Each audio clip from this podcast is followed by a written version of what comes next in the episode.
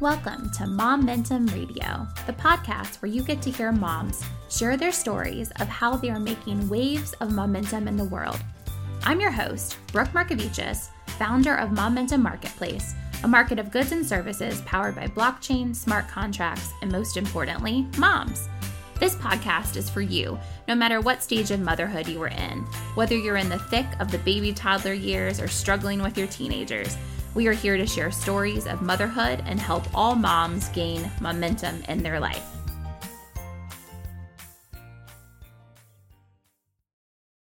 In today's episode, I sit down with Ivory. She is a mom of 3, cancer survivor, and fitness instructor. I met Ivory about 1.5 years ago, and I'm so thankful that our paths crossed. She is such a light in the world, and I am so thankful to know her. Our conversation hit on the ups and downs of motherhood, not coasting through life, but thriving, overcoming cancer, her mission to help others, and so much more. This is definitely an episode you don't want to miss because you will laugh, you might cry. It is just all the feels. We did have some sound issues due to having kids around, but trust me, it's worth it to still listen. Let's dive in. Okay, Ivory, tell me a little bit about your journey as a mom. I didn't want to be a mom, so that was never my plan and my intention. I wanted to get married and do all the married people things and wanted to travel and experience life, and I never saw being a mom in that picture. Even when my friends would talk about, I want to get married and have babies, that was never something I wanted to have. And then I have 3 babies now, and it's still a struggle to want to stay present and be a mom. And reflective of my relationship with my mom, she didn't want to be a mom either. And so I was never taught like to be maternal and to be motherly and all that, which I'm learning now. And so, yeah, it's been a long journey that's not over. Yeah. But I do, now that I am a mom, I'm like, it's good. It's good. It's hard to choose motherhood, but I can't imagine my life now not being a mom, even though I still have these like things. Yeah. No, I think it's so important. I thought I wanted to be a mom, I guess, but at the same time, I feel like I had no idea really what that entailed because, right, you know, you don't really remember what it was like when your mom had you when you were little, you know, mm-hmm. And my mom had my sister when I was 12, so I kind of I had an experience of like doing a little bit of the maternalness when she was little, because I was babysitting all the time, right? A lot of time, but it can't compare to your own children and dealing with your own kids. Yeah, as they're literally screaming in the background right now. Your children right now. We are at the Podworks. This is what we do. We're moms, and we're finding a time to make it work, and that is totally okay. I'm sure your kids are screaming in the background as you listen to this. But yeah, thank you for sharing that, because I think so many moms might feel bad even saying that, and mm-hmm. I think that's silly, because if we don't own, you know, our own journey and how we came into motherhood, how are we ever able to choose motherhood and really understand it? So, and I do think that's important to own that. Like, yeah. I didn't want this, and here I am. And I think that has been one of the best things that helped me mm-hmm. in this role, and confessing that, and even telling my husband, I didn't want this. Yeah. And I feel like I'm a better mom for just admitting that, because now I'm like, no, I don't have to pretend like I have it all together or that I love this, or I'm mm-hmm. so good at crafts and all these things, because I'm not, you know, and that I can come into motherhood as myself and what kind of mother that I am with, you know, because it looks different. Yeah, it does. I know, it's funny you say you told your husband, because recently I was like, I just had to admit to myself I never wanted to be a stay-at-home mom. Mm. And yes, at times of my life it was essential that, like, we did need that. Like, I did need to be a stay-at-home mom, but I like working. Like, I like having my own thing. And it was important for me to be able to say, I choose this, and this is what I want. And it's okay. And my kids are fine. Like, they're with my nanny right now, and that's fine. And they're happy. They're doing fun things. And then it'll be great to cuddle them when I get home, but I'm enjoying them now. not being with me. Right. I think I'm coming into that, like, as well. Just mm-hmm. now I've started working a little bit.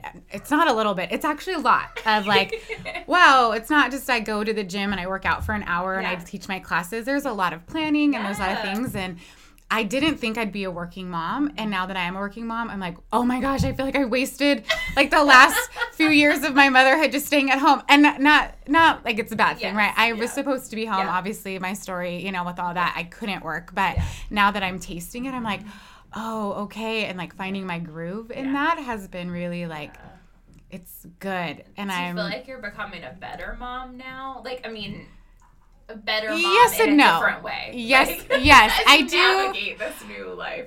Yes, I do feel that. Yeah, it's one of those things where I guess I didn't expect it to be as hard as it is, to depend on my husband as much.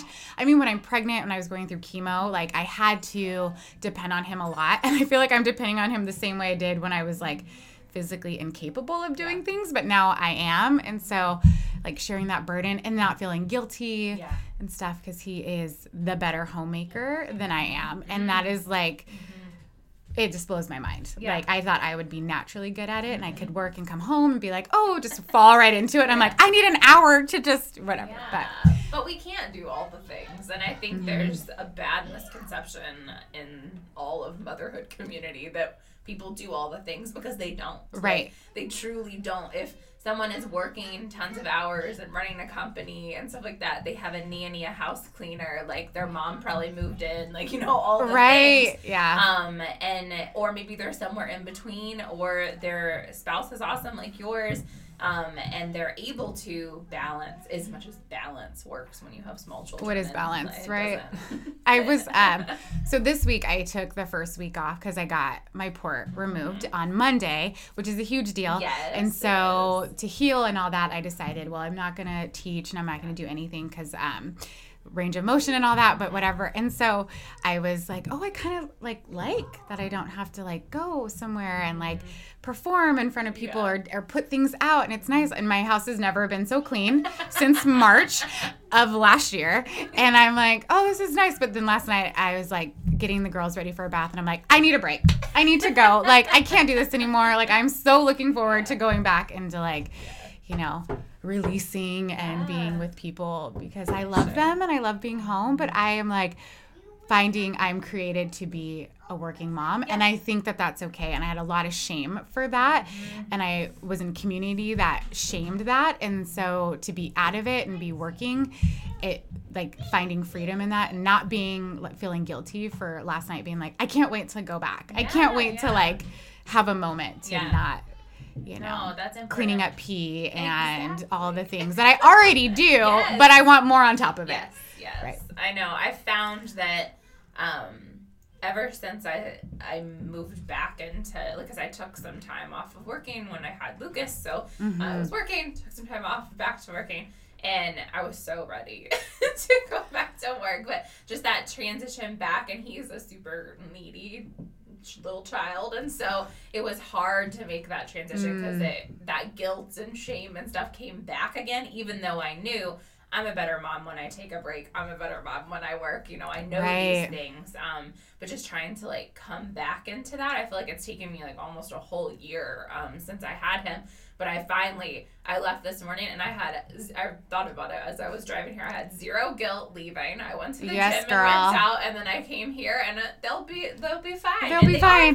You know? Yes. It's just that we have to go, hey, we're not a martyr. We don't need to be everything. It's okay. And if mommy's happy, everyone's going to be a lot happier. And that is true. And staying at home, like I loved it for that season, but I was so bored. Like I was so bored. I was a boring mom. I wasn't excited. I wasn't like super happy to be home being bored. Right. And I was really lonely and like all those things that come with motherhood, you know? But working has helped like lift that burden of like, I'm not bored. I'm actually like fun and I have energy and I have these things that I want to give to my kids and also others now, which I didn't have before. And I thrive on structure. Yes. Like I didn't know how much I needed structure until I had structure. People, so many people do. And I think especially moms, when we have more structure, then our kids do better too, because they need structure. Mm-hmm. So when we're at home and we're bored and we're not like fulfilling our dreams and happy, we're not really being like a great role model for our kids either. And I think that's kind of the funny thing about like you have kids and you're like, oh, I'm supposed to stay home with them, right? Like that's what we do. Or we go back to work, like one or the other. There's like this in-between world is hard to navigate. But I think that we so often think that we have to, like, we have to be there and we have to be really great at it.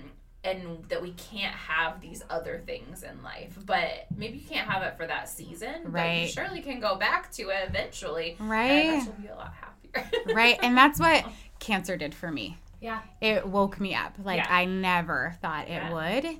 And it was the hardest thing I'd ever have to go through, but it was probably the best thing for me because I'm not the same person I was prior to having cancer. Yeah. It changed my motherhood, changed my relationships, changed how I function as a wife, and even my relationship with myself evolved. Yeah. Like, all of the things that I prayed for and hoped for and wished for as myself was cancer was the vehicle that delivered on those things, which is so crazy because it was awful. Like it wasn't like it was like it's not glamorous going through it, and it's hard and gross and and then to see like where my life is now, I would have never like traded that in for anything. Does that make sense? Yeah. Okay. So let's now you just gave a beautiful segue into the next section.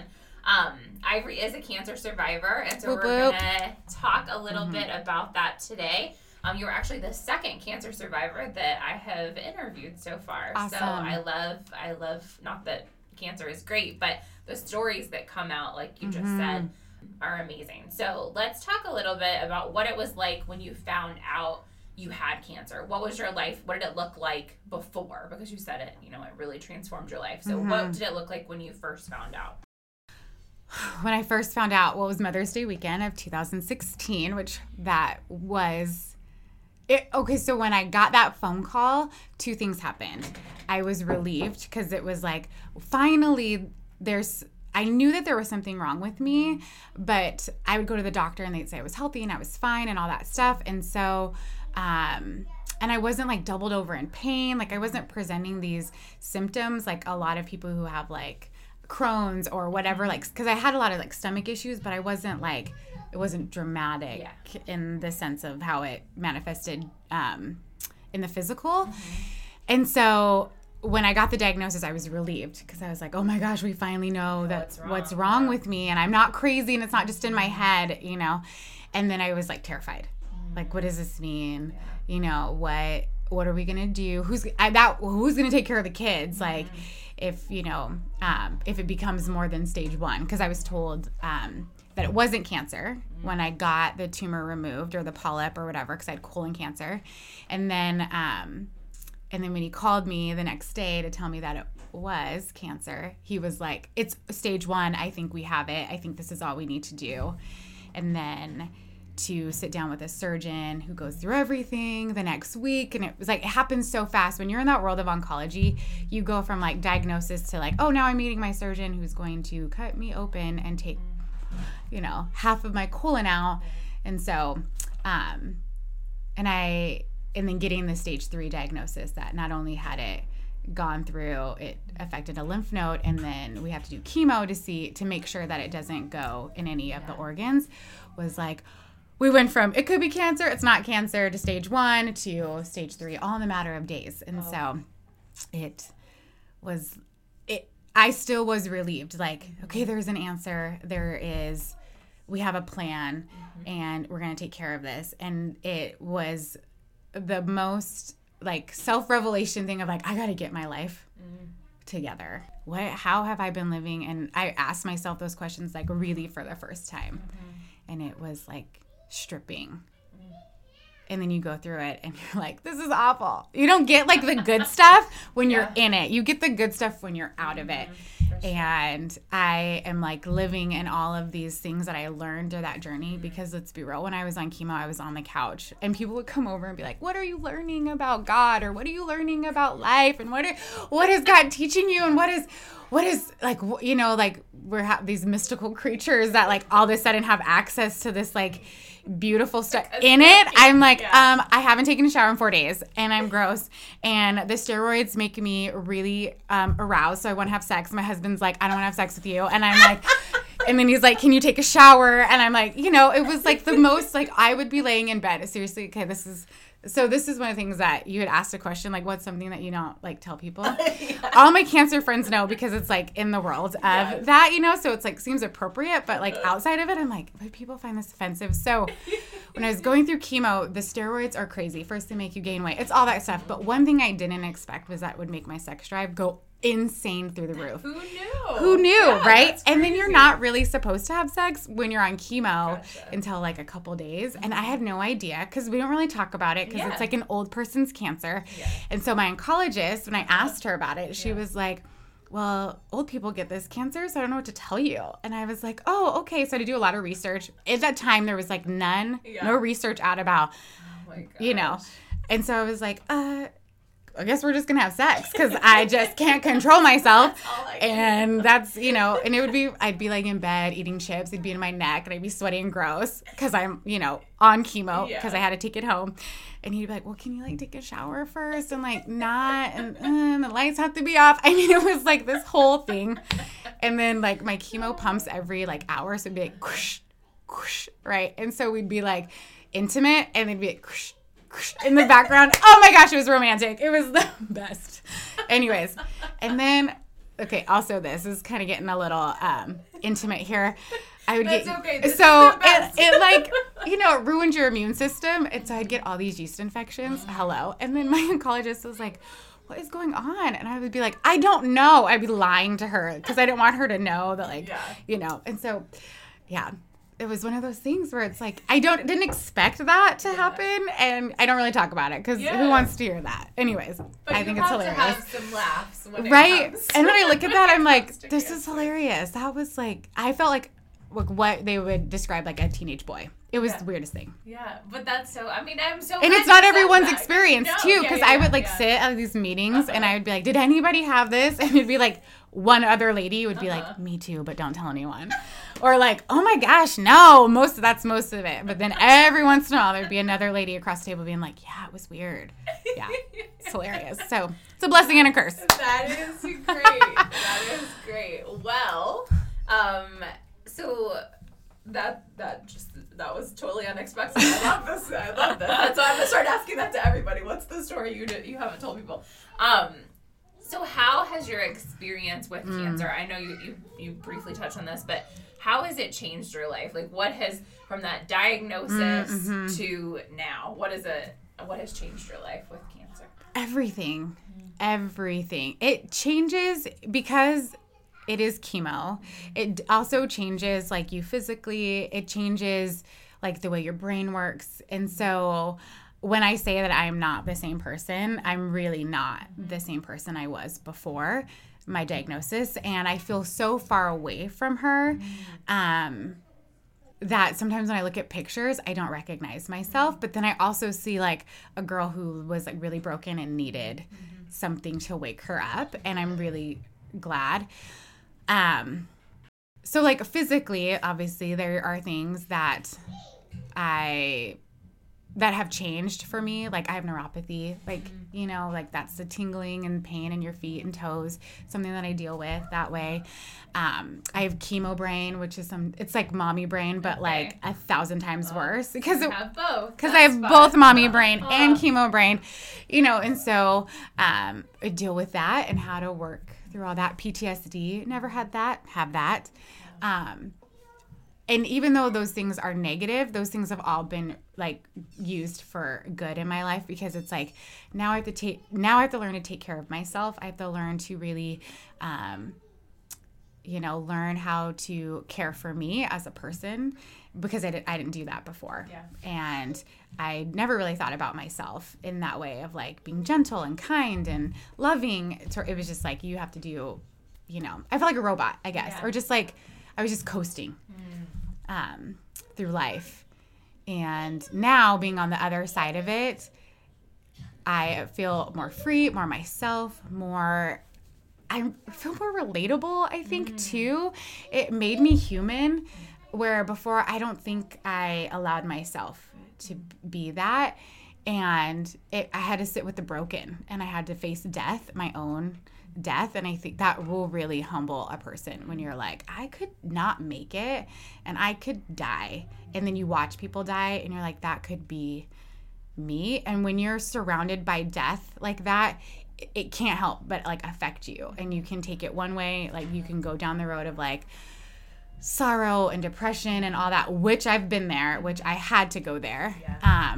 But it also can bring life and joy and, okay, well, I'm going to live, because I don't know. I heard this quote the other day of, like, we don't know if the length of our life is going to be, but we can determine the depth of what our life is going to be. And I'm like, because we don't know. And that's one of the things that it's taught me, depth of life instead of this, like, because I didn't really think when you're young. I was 32 when I was diagnosed, and so I didn't think. My youngest baby was 7 months old, and I have this whole life ahead of me. Okay, we're done having babies, now we can move on. And my husband was graduating from college, so he was getting his master's degree the week I found out I had cancer, and so we were, like, ready to move on with the next chapter of our life. We weren't ready for this thing. Yeah. But this has moved on us to the next chapter, because now it's better. Yeah. Then I can't even imagine what it would have been like had it not been for this. That's amazing. I think that, I feel like there just has to be a wake up call for people. I mean, I've had my own wake up calls, and it sucks that it's, like, bad stuff that has to make us. How hard headed was I that I needed this thing, like, to be like? It's like, why? What wasn't I paying attention to? Yeah, I know. I hope that any mom that feels like they're coasting through life, or, like, surviving, not thriving, just, like, I hope they don't have to have a wake-up call of cancer or other things, but just, like, go and thrive. There's no sense in sitting and not liking your life, because it's not helping anybody. And you don't want to I have to come back to that. Like, if people are like, oh, but I need to take care of my kids. Yeah, but they don't need to see you unhappy. Like, what does that do to them? Oh, right. Mom was unhappy her whole life, you know, and she didn't really like playing with us. I mean, they're going to see that stuff, right, you know? But if they go, oh, yeah, mom works and she loves what she's doing. Like, today Lily was like, oh, mom, what are you going to do today? Are you talking to anybody? Are you interviewing them? Like, she's really excited about the podcast. Oh, my gosh. So now that she sees that, she goes, oh, mommy does something besides just stay at home with me. Like, she has something that makes her happy. And I think that's really important for our kids to see. Right. What's that quote? Our kids don't need a perfect mom. They need a happy mom. Yeah, and that changed me, because I wanted to be so perfect. Yeah. And I was like, I'd rather be happy. Yeah. And then that, like, lowers the playing field, right? Like, sure. Okay, now I feel like I can be the best mom. And they're knocking down the door. So. We have a guest. It's my decision. Okay, no more knocking. I love you too. Oh, look, you look like Belle. Oh, look, Ariel. Oh, we have two beautiful princesses. Yep. Okay. Big hug. I love you. All right. I did want to say one thing. Oh, when also back to the question of, like, what's something that you never really told anyone. Yeah. So, and I was like, oh, this feels like a good confession time to, like, really I wish I could go back. I know. I feel here. Like that. Like, okay. I wish I could go back in time. And this is something that I am, like, learning right now in the moment. So after I got diagnosed and after chemo, I got asked to speak at a lot of things and to, like, tell my story. And I wish I could go back in time and say no, because I was still in the thick of all of the trauma from that. And I'm like, I feel like there's a part of me, I know that, like, it'll be used for people's good and that people would get stuff out of it. I know that. But, man, the stories now are so different than the stories I told 2 months post-chemo or even 3 months or even 6 months post. I wish I would. Yeah. I wish I could go back and be like, let me have a redo, because there's so much that I wish I didn't say and so much I wish I could have said, but I didn't have the fullness of you those, couldn't have either. Right? Until I'm like, and so I'm like, that's one thing, because I felt like, if I don't say yes, then I'm going to miss the opportunity again. And if I don't get it out now, then people are going to be like, oh, well, she had it like 2 years ago.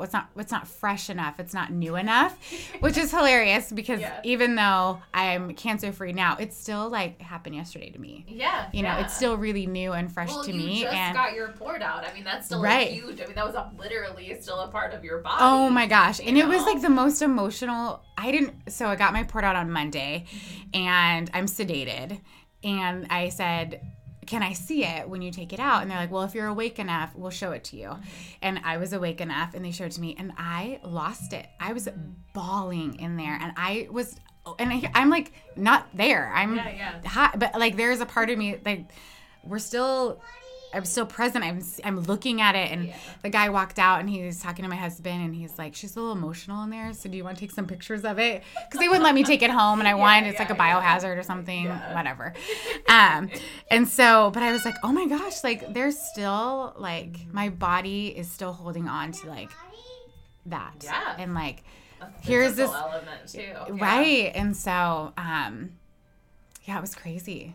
I just, like, lost it. And so I posted a little video of it, but it was, like, full on, like, bawling. Yeah, I know. I saw the video. And that port is huge. Oh, my gosh. I had no idea that it was that big. Ginormous. And it, like, stretched all the way down. Oh, it was crazy. Now it's gone. I mean, I'm still a little banged up, but. Yeah. But, wow. Like, that's just amazing.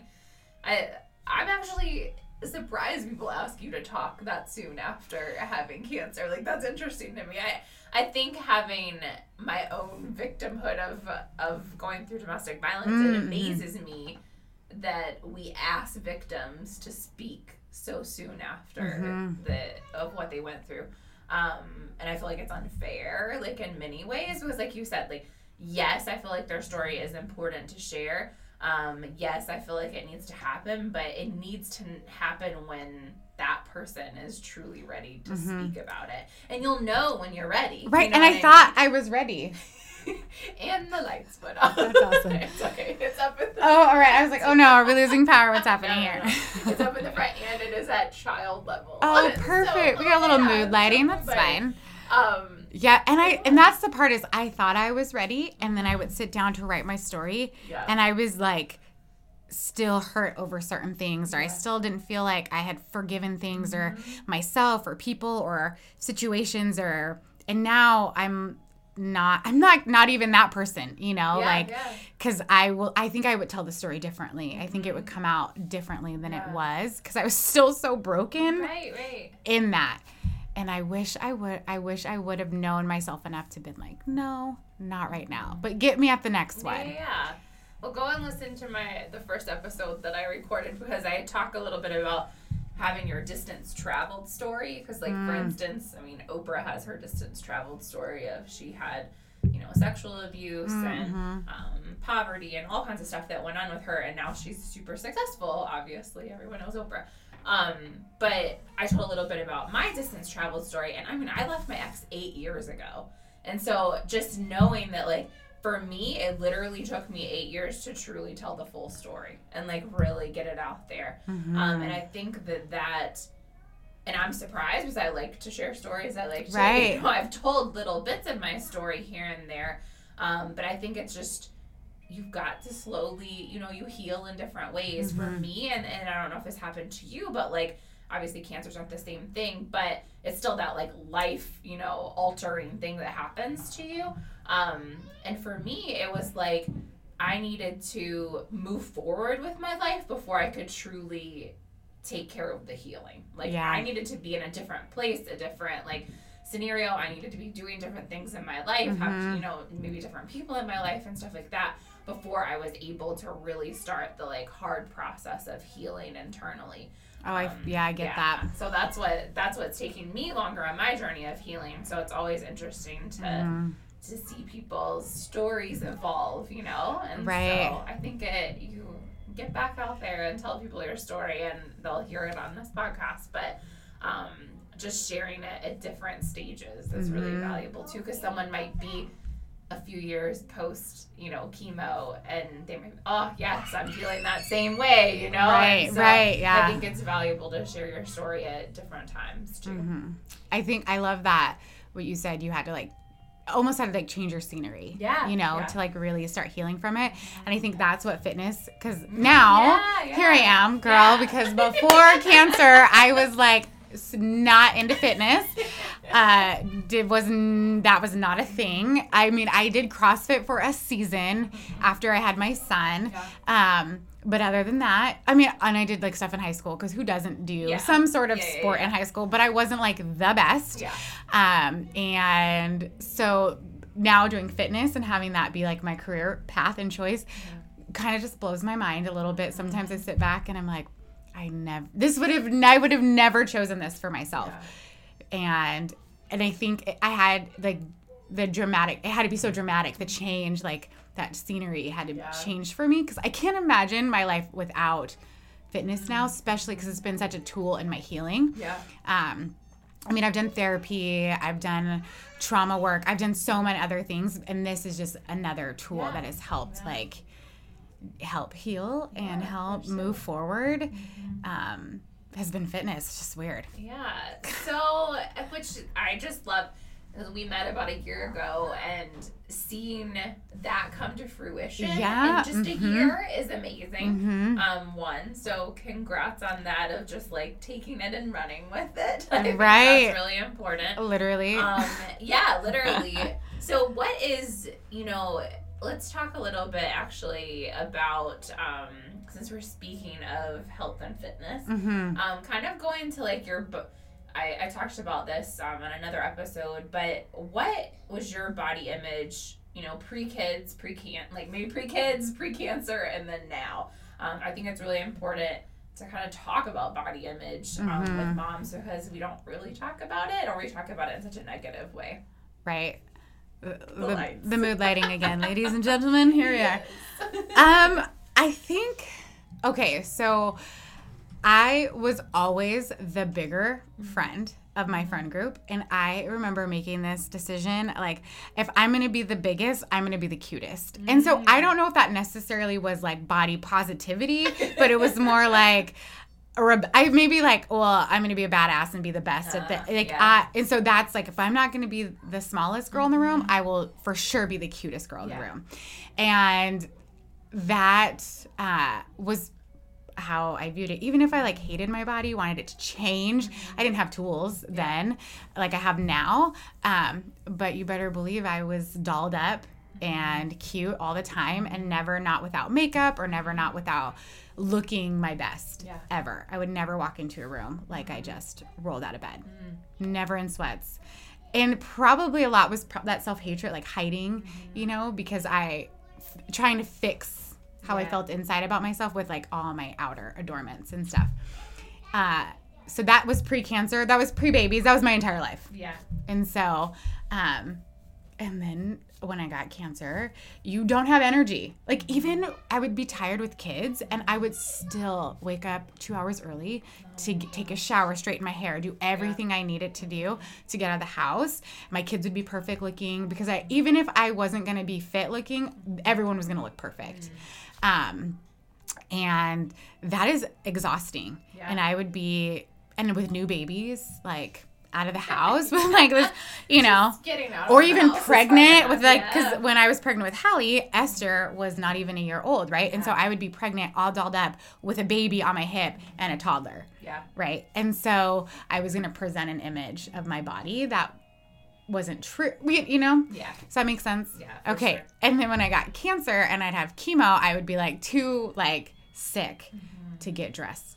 And too sick to feel I can get myself together. And that transferred over into the year post too, is because I didn't realize that I would have PTSD, and I'd realized that I would really struggle with depression, and I couldn't get out of bed most days. And so I lived in my pajamas the whole year outside of cancer, unless I was in public, but I wasn't in public that often. I really had to learn how to appreciate my body when I was doing chemo, because I couldn't lose weight. And I was like, my last baby, then I'm going to lose all my weight, right? Yeah. And so when I got cancer, they were like, well, you can't lose weight. Yeah. You're going to lose weight because you're on chemo. But then I didn't. I ended up gaining 25 pounds. So not only did I have postpartum baby weight, I had an extra 25 pounds of chemo weight. And so I had to, like, I remember being in the shower, like, looking at my body, not recognizing it, and being in so much pain, and being like, I'm thankful for this body because it's getting me through cancer. I'm thankful for this body because it housed babies. Yeah. And that was what I would have to say over and over in the shower, even though I felt gross about what I looked like. My oncologist sat down with me, and I was asking her questions about, like, how do I not have a reoccurrence? How can we make this better? And she, like, looked at me up and down my body and was like, you need to lose 50 pounds. You need to get, like, I know we don't talk about BMI because it's not, like, but she was like, my BMI was off the charts. Like, it wasn't nowhere near, like, the healthy level. And granted, that doesn't, like, people who have higher BMIs who work out, like, that. But I wasn't one of those people. I'm not taking care of my body. I'm eating whatever I want, whenever I want. Yeah. I'm not having any physical. So it was like, for me, I took it as like, okay. And she was like, you're going to have to lose 50 pounds. And I was like, that's a lot of weight. Like, I don't think I've ever, been that on the scale. Yeah. Even in high school, do I remember being like, then I'm still not there today. And I texted Melissa from Sweet Beats Wellness and another friend. And I said, my oncologist said I need to lose 50 pounds. And Melissa was the best. She goes, it's going to be hard, but you can do it. And I needed someone to tell me that was going to be hard. Because someone was like, oh, you can do this, girl. You got it. You beat cancer. You have kids. You can do this. I would have been like, I don't know. For her to be like, it's going to be hard, set the tone. Like, it's going to be hard. Yeah. And it's not going to happen in 5 months. I know. It won't. And here I am 2 years post, and I'm still not below that. I'm not near the 50-pound mark. But granted, you're a lot healthier. I am a lot healthier, yes, because I have. I'm sure your oncologist is happy with. She is, yes. I'm finally like, so like my, like, I finally under, like, the BMI. Yeah, but for you her. Needed to. Yes. You needed to aim for that 50 to know that it would be hard. Yeah. And so my body image since losing weight, I have body dysmorphia. And so I still will see myself in the mirror, who I looked like when I was 200 pounds. And I'll see pictures of myself, and I'm like, this cannot be the same person. Because when I look in the mirror, I don't see that when I look in pictures. And people will make comments. And one, it makes me uncomfortable because now my body, I feel like, is under scrutiny. Because I'm like, you know, like, it's very public, the transformation. Yeah. And so it's weird to get comments about my body. It's weird to get, like, you know, because when you're the big girl in the room, no one's saying that you're like, but when you lose this weight, all of a sudden you become noticed. And it's like, it's awkward and it's hard. And I remember going to a party and people were asking, like, are you eating? Are you eating? Like, what are you eating? And I remember being like, if you knew how much I ate, if you knew how much I worked out, like, like all of a sudden people are concerned for my health, but no one was concerned for my health when I had cancer, right? Yeah. When I was, like, the thick girl, it was, like, right? Yeah. And so it's this weird, like, it's weird. I'm in this. You just have such a, like, effed up mentality of health and, like, supporting each other in wellness in general. Like, people don't know what to say. I think that's the, and really, like, if you don't have anything to say, don't say. Just don't say anything. I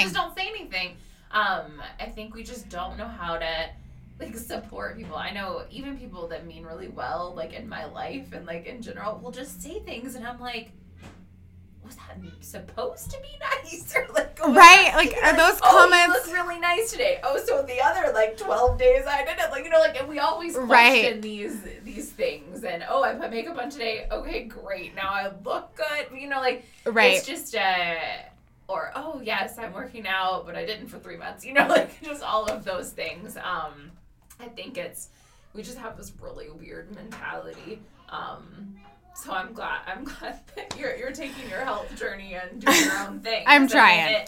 It really, we can't worry about what other people think, but yeah. That is true. And I've learned, like, I have some really good girlfriends who are really supportive, and, like, when I'm having, like, a bad body image day, like, I will text them out for support. Like, I have a problem, like, everyone has, like, their problem area, which is in the world of fitness and also in the era of body positivity, it is, like, there's just no middle ground. It's either I'm super fit and I hate everyone who's not fit, and I have these, like, strong mentalities and strong opinions about fitness and health, and then it's like the pendulum swings to, like, I eat whatever I want, how I want, and I let it feel good, and I'm healing from all, and I understand eating disorder healing, like, that is complex. Sure. That's not what I'm talking about here. I'm talking about, like, you know, like, I'm just gonna be whatever. There's, like, no middle of, like, well, how can you have health and fitness with body positivity? How can you love yourself and heal from, because I found a lot of my trauma, my body holds trauma, so I need something physical to work things out. Like, if I'm not sweating, like, I did all the therapy, I've done all the therapy, read the books, I still do all those things, but if I'm not sweating, my body cannot release something, and so I need to sweat. I need that. And I want to give that to people, because I don't know if we talk a lot about releasing trauma through fitness or through movement, even trying to change my language about how I talk about fitness, of, like, find your movement, what makes you feel good. And sometimes it's what works for you doesn't work for me. What works for me probably won't, you know? And so. Well, and I think a lot of people don't use movement to heal from trauma either. I know for me, I did for a while. That was actually, like, insanely helpful for me. And then when I was pregnant with Lucas, I was really sick, and so I wasn't able to work out as much. And that was kind of, like, the start of the downhill for a little bit for me. And I feel like I had to go pretty internal to deal with the trauma for a while. And it was probably good in retrospect, but it was so good to be out of that postpartum year and starting to, like, be able to feel good again in my body. And it wasn't to feel like lose weight. It was more to just honestly feel like, oh, I can move my body and I can get this out of me, and, like, not be as stressed out and get the anxiety out. I think that people, if you look at health and wellness as a mental health helpfulness thing instead, I think that's the most important, because if you're moving your body to make you happy, that's all that matters. Yeah, and I think because my body has changed, and one thing is that people don't see, like, when a friend dies on Facebook, or dies on Facebook, when the announcement comes out that they've passed on or whatever, like, I go lift weights. I have to, like, if I don't sweat, if I don't do something hard, I hold that in and then I can't release it out. I have to get it out. So there was a season last October. Like, a good friend died on my birthday, and, like, there were so many deaths back to back to back. And I remember picking up the weights and lifting. I remember, like, sweating until I was grunting, because my body needed to break through on something, because it's traumatizing when you're watching people that you had a conversation with a week ago is no longer here. And when that happens so often in this community, I needed to find something, because sometimes your therapist isn't always ready to, like, and available. And so sometimes the prayer is great, and sometimes, but it doesn't, sometimes I don't always feel this release when I'm praying or when I'm journaling or doing all the things that I do, except for when I'm sweating or I'm dancing, like, or, and that Zumba, because I do prayerful in itself. Yes, you know? And sometimes it's I'm praying through it. Prayer sometimes we're singing, we're like, what the heck, God? You know, right? Like, you know, it's just the same as if you're moving your body, you know, or lifting weights until you're grunting. You know? Another person, you know, or, like, I'm crying, like, when my dad passed, because. So he passed in 2016, which is right after everything. Like, my God, my first NED, which means no evidence of disease, and then 2 days later he passed away. And I was in the Livestrong program at the Y, which is what started this whole thing for me, which I love that. But I was so thankful for that. I'm so thankful for that program, because I got to go that next day or whatever and sit with these ladies. And here we are on, like, the pre-core machines. Crying. I'm just like, you know, talking about my dad and all this stuff. And then here I am, and I'm like, oh my gosh, it saved me. Mm-hmm. Like, having a community in fitness and then having like something that my body is moving, yeah. I would be on the couch. I'd be in my bed. I wouldn't have the energy to take care of these kids. Like, it gives me something that, because my natural tendency is just to like avoid and then like hide and then not do anything about it. I'm like, I just don't want to deal with it. I just want to be happy and pretty and everything's awesome. Yes. And this is like, no, like this helps me not do that. Yeah. Because that doesn't serve anybody and doesn't serve me, which is what my life was like prior. Yeah. And so now having this, it's like a gift. Mm-hmm. Mm-hmm. That's awesome.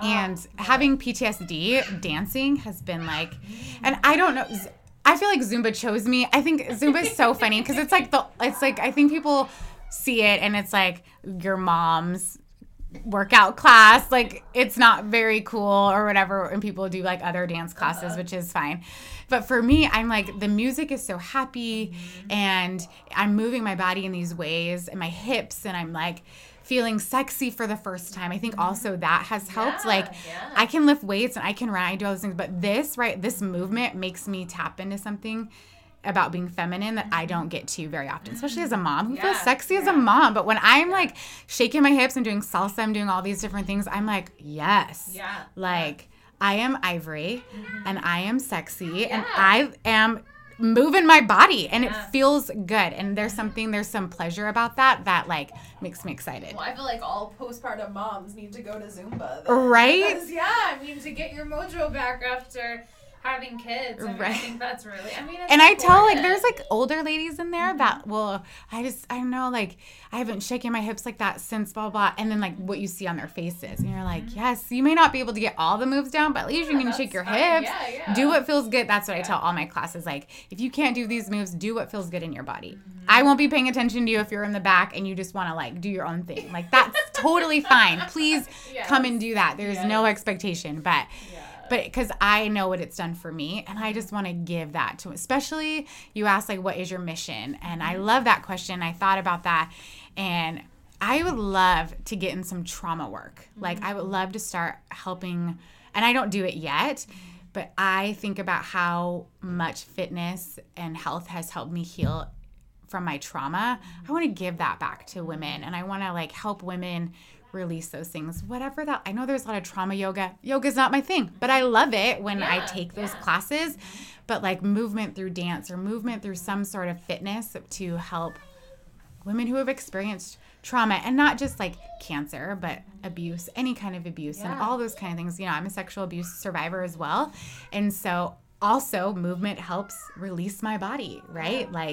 I've been so shut down in that. And reclaim your body. And reclaim. Too. That's why like feeling sexy when I work out, it's like I'm owning that, and no one's going to take that from me. And there's like a shame that gets lifted when I'm like looking at myself in the mirror. I'm like, yes, like this is me. And it's good and it's okay. Yeah.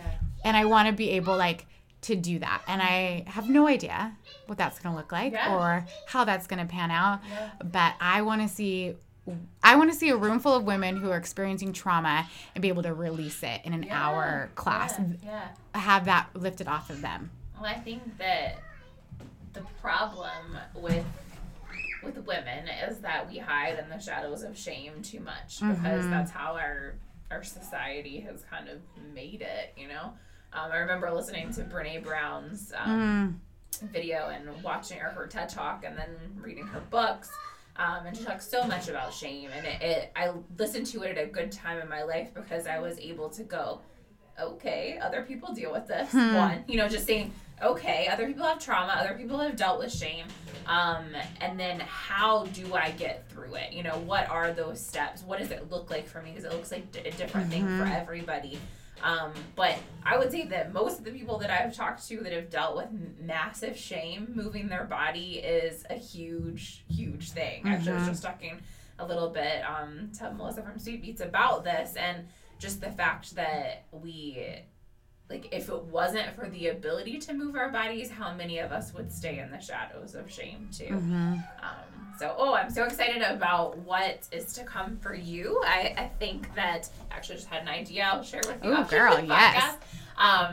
But I think women need to start coming together and working towards getting out of the shadows of shame, because I think that we can really do so much better work and live so much happier and sexier and vibrant lives if we are doing that. And let's do it now. Yes. Before you get something like cancer. Or I know we can like laugh about it, but it's true. Wish I would have learned. I do, like, I appreciate my experience, but man, to learn this outside of that, just to be able to like do it now without having to do that. Oh my gosh, that would have saved me one time, money. Hello. Cause it's not like this is, and resources. Yeah. Like if I could have just woken up by waking up in the morning and walking into that, like today is the day, man, but some of us need a little extra. Yeah. But man, to just do it. But just do it and not have to. Because it's not like I didn't have trauma prior to this, right? Yeah, it wasn't like I didn't have a hard life before all this, but I needed that extra kick out the door. And let's hope so many that of us do, sadly. Other women don't need that dramatic of a awakening to be able to walk through their shame and to come out of hiding. Because, and I love that, like, cancer forced me to come out of hiding. Oh, I love that. What's a big dream you have for 2019 since we just entered a new year? Okay, a big dream. Okay, it sounds so silly and selfish, but I don't care. I'm going to say it. I'm going to come out of the hiding and shame. I'm glad it's selfish. Okay, and I've only ever told one person this, so here we go. This is for everyone. This is for everyone. Okay, I would love to be a fitness model with a real body. I don't know how that will ever happen, but I would love it. I don't think that it's far off. I don't know. Well, do you know Jenna Kutcher? I do. Yeah, like Ari or whatever. Right. Okay. Yeah. So what my affirmations, because I am a strong believer in affirmations, starting since October of this year or 2018. I write down I'm a fitness model, and I write all these brands that I want to do modeling for, and one of them is Ari. I don't know how, and I'm like, these are doors that I can't open by myself, and I don't want to sound like, oh, I think I'm not beautiful to be a fitness model, but I want to inspire women whose bodies don't always look like, there's not enough of that. Yeah. We're getting better, but I don't know. I would love it. I would love to be ending 2019 and have like some sort of like a modeling deal, even if it's local. Yeah. Like, I totally can. What's that place downtown starts with a K? Coletta? Oh yeah. Or whatever. Or Athleta. Wink wink. You know. Yeah. So I'm just gonna plug myself here. Please hire Vibrant Brown Girl. You can check out my headshots there. Yes. And for more information about Ivory, you can see more in the show notes. And children will always bang on the door. Thank you.